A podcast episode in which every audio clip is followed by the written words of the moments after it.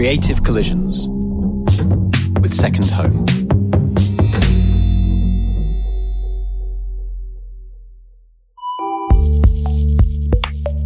Hello and welcome to Creative Collisions, a new podcast from Second Home, a social business dedicated to promoting creativity and entrepreneurship in cities around the world. Thank you so much for having me and thank you for the introduction. Um, I am, in fact, Rianna Walcott. I'm a PhD student at King's College London, and my research is um, broadly on digital communities and more in a more focused way. I look at race and social media, and in particular, I look at how black people use tech, basically. That's, um, in a nutshell, kind of what I'm doing. And um, so, I've this is I've sort of pivoted lately as well to try and you know make sure some of this work is forward-facing outreach kind of work um, because this is the kind of stuff that I definitely speak to my my students about when I'm doing when I'm you know running seminars, but maybe not perhaps reaching the communities that it should be. Like you know, like we are in this space um, somewhere like Second Home, where I'm sure a lot of you know startups and marketing companies are working out of. So, um, without knowing who is in the audience, I still imagine that a lot of this will be relevant to you guys. And if I would just like to say that if you have any sort of questions or comments or I'm going too fast or anything like that, please do feel free to interrupt me as we go. Um, there'll be time for questions at the end, but um, I'm more than happy to spend more time talking about whatever about this interests you. Okay? So, all of that aside, the dog's name's Levi, by the way. um, so, uh, this tweet um, by Joel, the editor, um, being a part of Black Twitter is one of the greatest honours of my life. The constant entertainment is sensational. So that tweet um, really kind of encapsulates a lot of the work that I do. I exist on Twitter all the time. I'm incredibly online, and um, I have the privilege of being able to study and talk about it.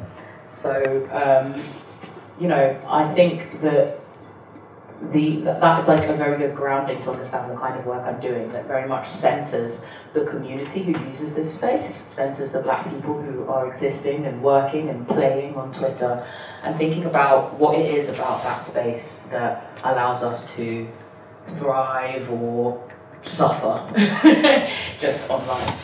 so my thesis is called A Tweet at the Table and I crowdsourced the title. And I'm widely looking at black communities on social media, but more importantly, focusing on black women and non binary people. And this is a little section, a little excerpt from my thesis. In Black British digital networks, an ever changing, hybridized way of speaking has emerged that synthesizes aspects of black dialects from across the diaspora. This language is used both as a part of a performance of self and to signal belonging to a black group identity as linguistic choices are a way that online actors are able to curate their narratives of self representation. So, in a nutshell, the way that we speak online, the things that we do online, are all about performing self and performing belonging to a certain community. And the community that I'm focusing on in this case is the black community online. This isn't just happening on Twitter, of course, it's happening on you know various social media networks, I'm sure you're very aware of. So, the reason why I bring this up today is because I'm, you know, I'm planning to like have us think about these different networks, these spaces that they exist in, the reasons for their existing, these little community bubbles that we all find ourselves in on the internet, and the ways in which they are marketed to, surveilled by not just um, you know marketing companies and surveillance capitalism, but also the ways that we surveil each other you know, peer-to-peer um, surveillance as well as state surveillance, capitalist surveillance, you know, when we sell to, when we become the product. All of these different types of surveillance are contingent on us, on us being part of these different community spaces and us existing online in the way that we do. So, um, you'll probably, you'll definitely recognize this video, which is um, pretty much, I think, probably the most famous example of some targeted media going wrong in the last few years. Hang on, but you know. So this is uh, like a really iconic example of surveillance capitalism and marketing gone very, very wrong. The uproar to that Pepsi advert, I'm sure we all remember. And um, I think a really good example of when, um, you know, what sorts of things we should be looking out for, how can communities be very in, marketed to in a way that is very cynical, in a way that misses the point. What happens when we don't have the right people in the room?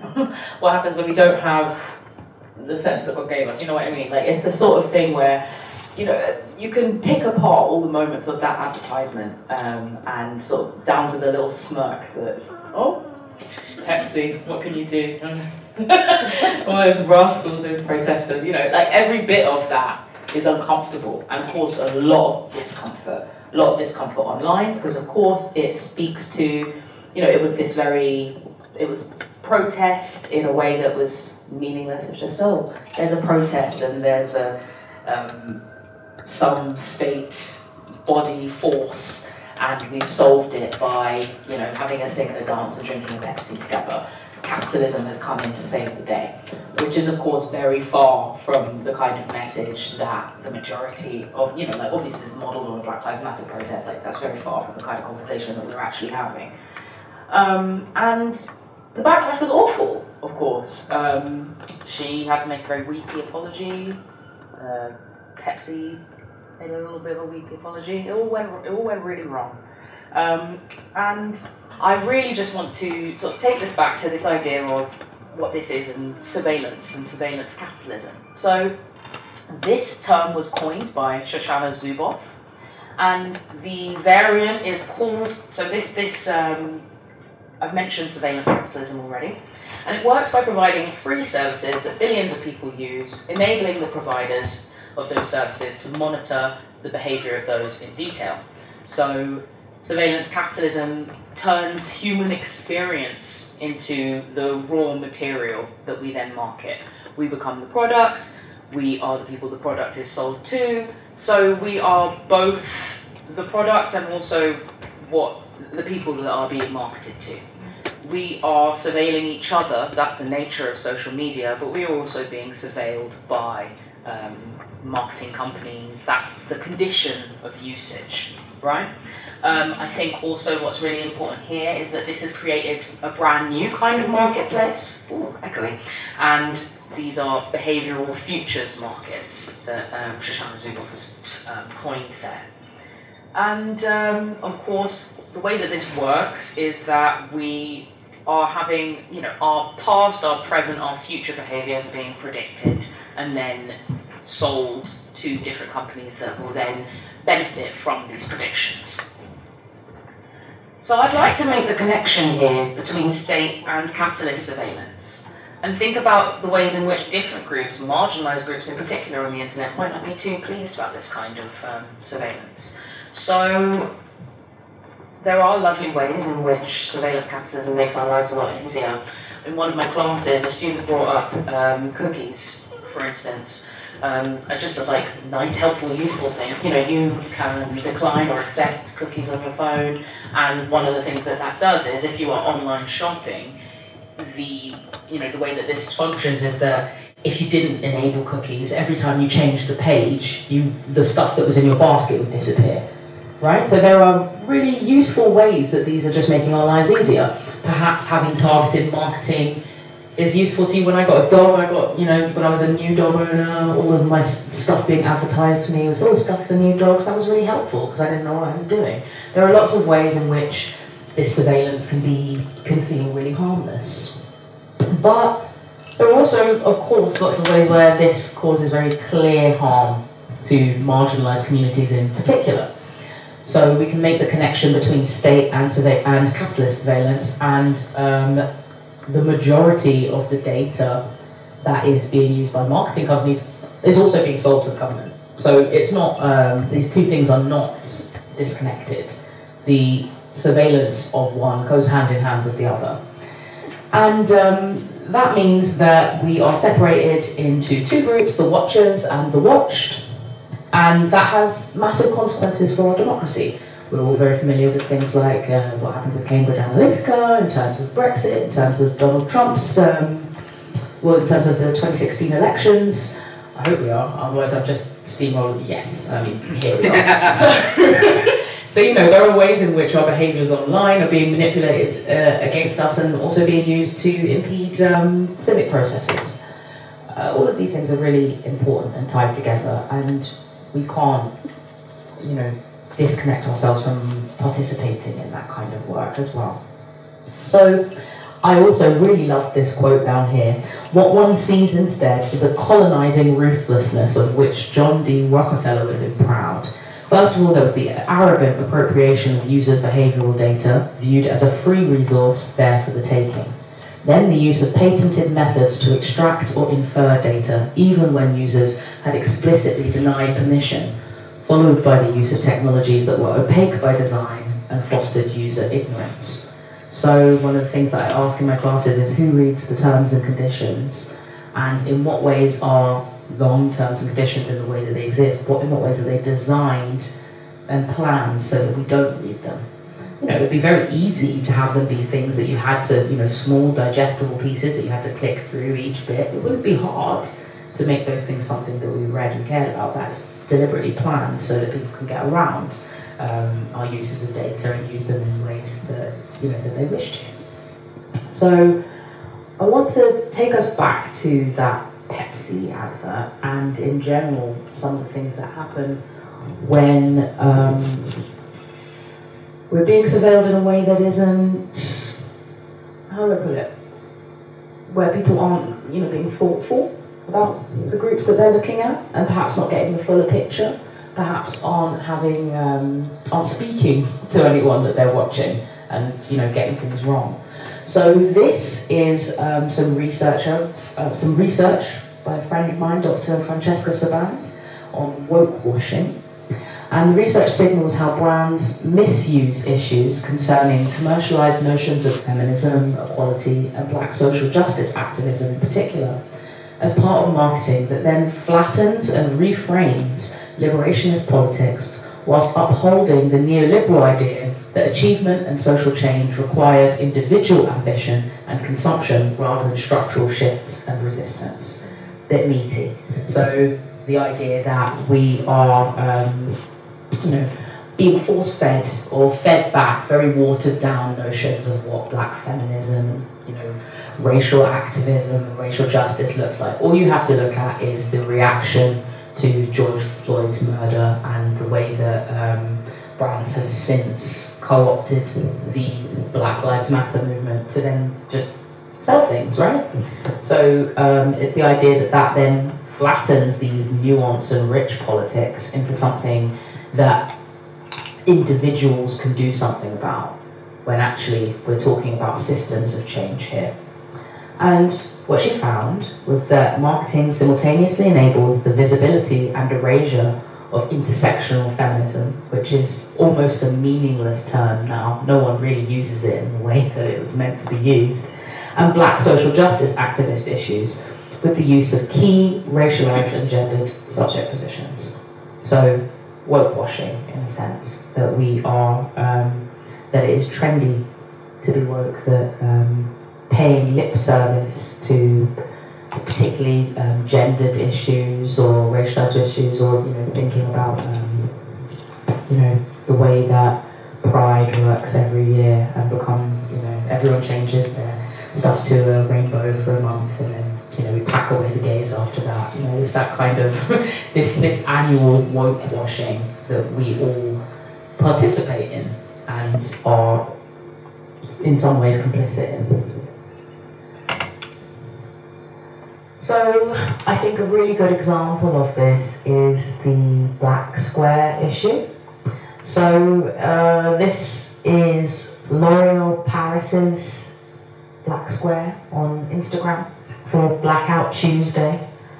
And um, you can see in the comments that some people are rightfully calling them out on it. Boycott L'Oreal for Munroe, Great to hear that you support Black Lives Matter. When are you going to stop selling skin lightening products that create, encourage, and profit from colorism and racism? Stay on their neck, Liv. That's great. So I think that, um, you know, in terms of this woke washing here, in a later deleted Instagram post, Bergdorf rightfully called this out. You dropped me from a campaign in 2017 and threw me to the wolves for speaking out about racism and white supremacy, with no duty of care, without a second thought.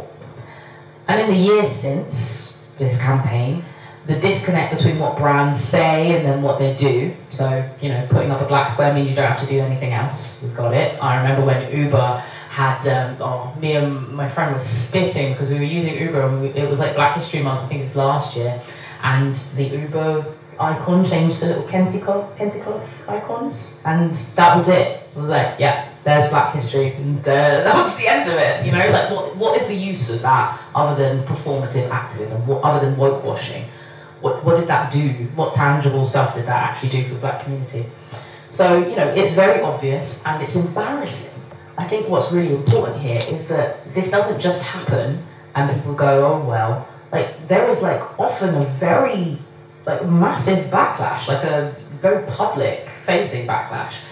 And of course, we can say that that um, is also part of a marketing technique where, you know, the backlash is still visibility. That's not um, necessarily something that is not uh, manufactured, manufactured outrage to sell things also. But um, I don't know. I think it's interesting for us to think about and think about other ways that we could do marketing without relying on performative outrage.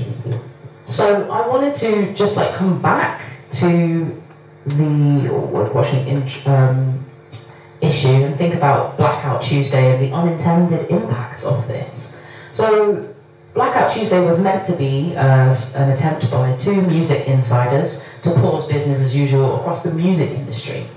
Um, and you know, brands including Spotify and Apple and TikTok and lots of record companies, you know, uh, it was supposed to be a hashtag the show must be paused that then became Blackout Tuesday and it was the brainchild, I think it's important to mention, of two black women who work in music marketing, Jamila Thomas and Brianna um, Agyemang.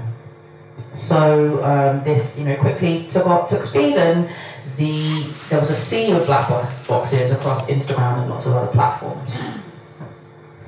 And um, then it changed.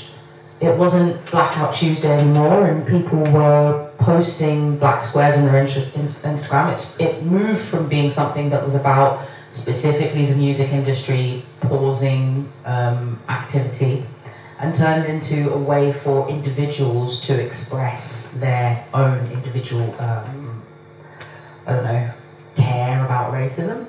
And um, those black squares, people started hashtagging Black Lives Matter. And I think it's important to mention the unintended impact of doing that. Because whilst this at one point had the hashtag of um, just said Blackout Tuesday, and then before that it was um, the show must be paused. Now it was attached to Black Lives Matter, and therefore these black squares then flooded the Black Lives Matter hashtag, which you know was used was being used at the time to one spread awareness, but also to like promote fundraisers and promote GoFundmes for the victims of police brutality and do actual useful things and disseminate information. And instead, it was drowned by um, all of these black squares, which I think is gorgeously symbolic. that the black squares actually ruined some other good work going on. And um, I kind of want to think about that and the way that virality and hashtags and these kinds of movements and things that we do um, are a type of hacking. You know, by flooding different spaces and by flooding the information that we receive and by, you know, covering up useful information and, you know, by changing the way that people look at and talk about things, that is hacking the space and also the Black Lives Matter hashtag in the first place is um, a hacking of the space. It collates information in a way so that a community can find each other. So what happens when you've got the reverse happening, a space that was carved out by a community for a specific purpose is then being overrun by um, something unintended, something perhaps good-natured, but that has had the exact opposite effect. This has um, this also is a great example of what happens when, you know, these wonderful comments here, what happens when brands try to participate in activism in a way that is performative? What happens to the politics of authenticity? Who are we comfortable hearing these kinds of messages from, and who do we not want to hear it from more? Um, I don't have the link here. I was trying to find it earlier, but I saw um, a friend of mine gave a talk, and it was amazing because it was about the Popeyes chicken sandwich and when Chick fil A brought out something similar. And there's a song about how there's no Chick fil A in the hood. and when um, Chick fil A and Popeyes and all of the different chicken vendors were um, posting about their different chicken sandwiches, there was you know very different reactions to them. The Popeyes chicken sandwich was really popular because that is you know that is a in America that is a very um, black brand. It's a brand that has consistently you know been in black neighborhoods, consistently engaged with black people. So then when Chick Fil A, which is you know known very Christian sort of white. Um, queer phobic brand started posting the chicken sandwich, you know, continuing to the chicken sandwich discourse. I can't believe I'm saying this. chicken sandwich discourse. Um, you know, when that started happening, people were, you know, uncomfortable with it. They were seen as inauthentic. There's no Chick fil A in the hood, you see? So I think that's really important to understand that, you know, woke washing doesn't always work. Um, people will people will see through it, and particularly the communities that you are perhaps trying to reach in particular will find it most disgusting of all. Right, so shadow banning and algorithmic bias. This is what I promised to talk about. So um, I want think about how this sort of targeting market, targeted marketing can adversely impact communities, but also how social media platforms curate this conversation themselves. So whilst people might be intending to use social media for different means of, uh, you know, personal uh, personal reasons for you know demonstrating your identity, speaking with different people, whatever you might be intending to use it for. The platforms themselves also have a hand in mediating your access to it and mediating the conversations that happen on it. So I've got this example here, um, Nyome Nicholas Williams, and um, I'm just going to read it out. Speaking to The Observer over the summer, Nicholas Williams and photographer Alexandra Cameron told of how photos from their confidence shoot were repeatedly deleted and taken down, with warnings that their accounts, which have more than 115,000 followers between them, could be closed down.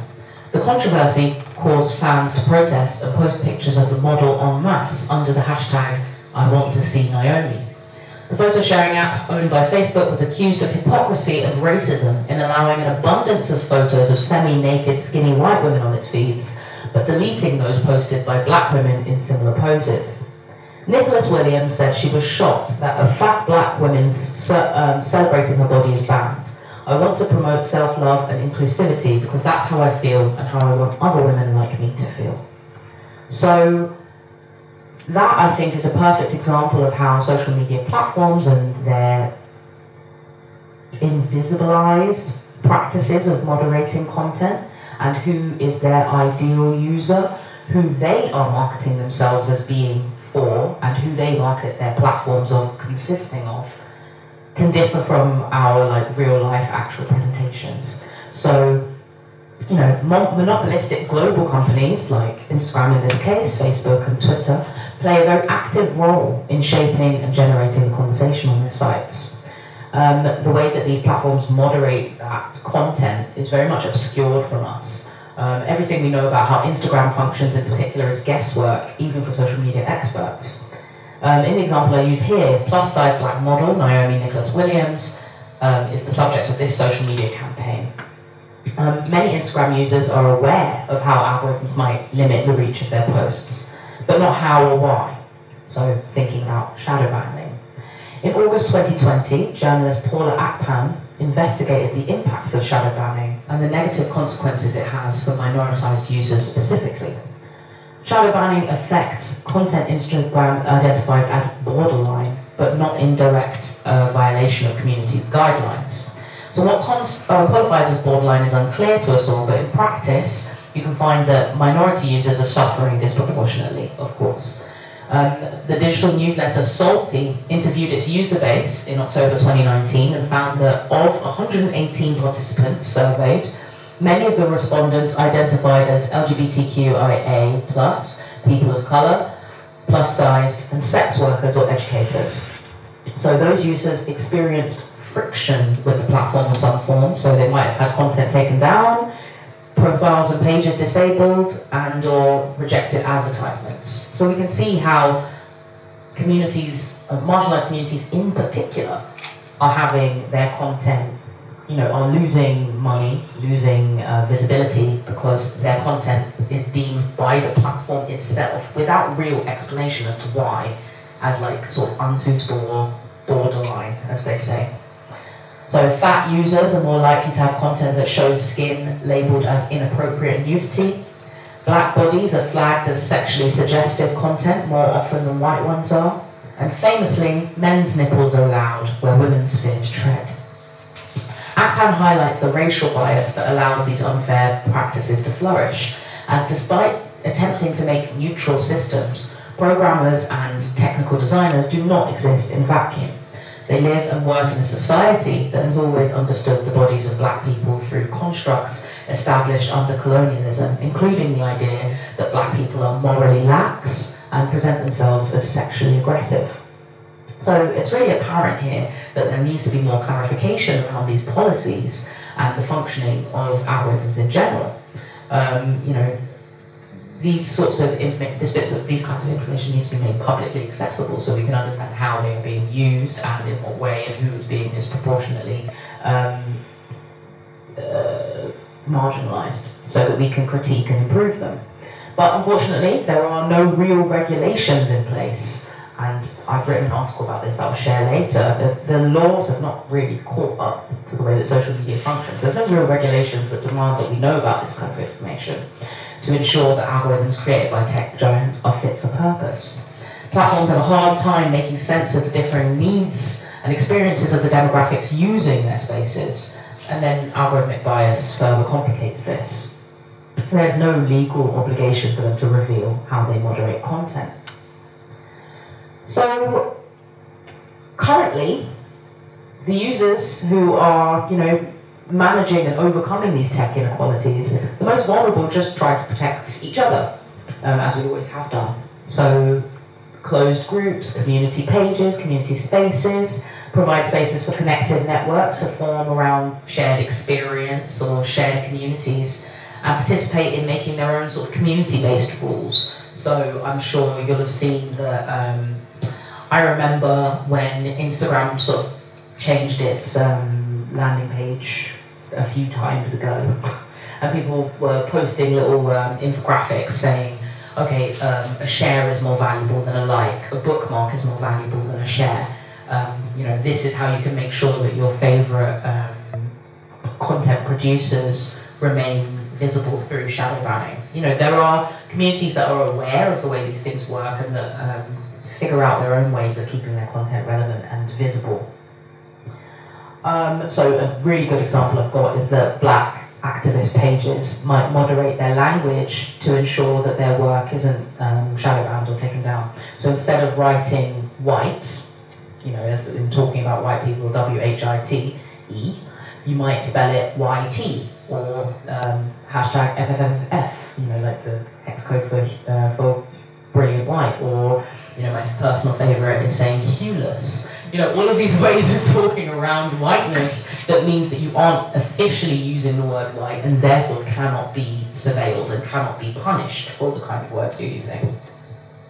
So, um, you know, this is a way of getting around a platform that doesn't accommodate the nuances of hierarch- hierarchical and racialized oppression.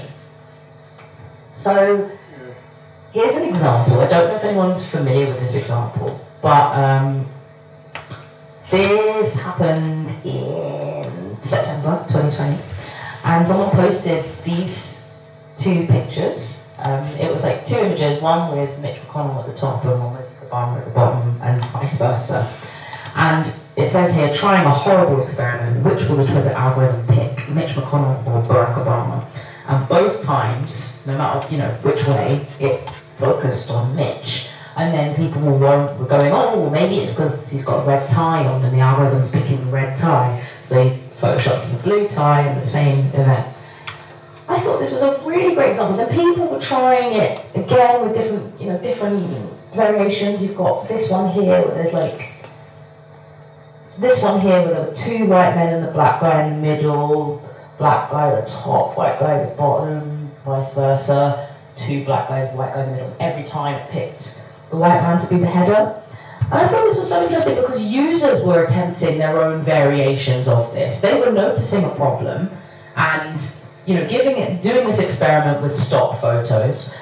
And um, it got so much interest, it got so much traction that on October 1st, Twitter support actually released an update acknowledging the problem and elaborating on how they test for bias in their system and then promising to rely less on auto-cropping and to give users choices on how images appear in tweets in future. So this like outrage actually did something. Shock. so um, you know, I think that this also is a really useful way of thinking about it. Someone said here, the algorithm is based on targeting parts of the image with the greatest brightness and color density. If you're insinuating it's designed to be racist, you're wrong. And of course, that doesn't matter. The fact that it wasn't intended to be racist doesn't doesn't make any difference to the outcome.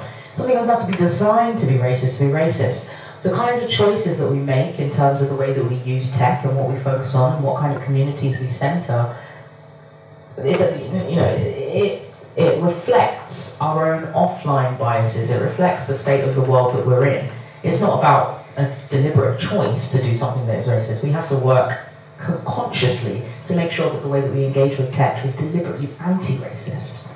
So this is a really crucial point to bear in mind when we're thinking about algorithmic bias and our own um, tech practices. I would like to just like finish off by saying that surveillance capitalism as an is an overwhelmingly ambivalent tool here. It has the capacity both to advance progressive politics in the way that we use um, hashtags like Black Lives Matter to disrupt conversation and to make sure that, you know, to, to place all of our conversations in one easily accessible place but it can also be massively exploitative when we get things wrong, when we're looking in the wrong places, and when we're not talking to um, the right people. Okay, that's that's all from me. I have got, um, if anyone is interested in any of the references that I mentioned, they are here. So if you want to take a picture of that, if anyone cares, please do. And um, yeah, I'm now open to questions. I hope I didn't go on for too long. Thank you so much. Yeah.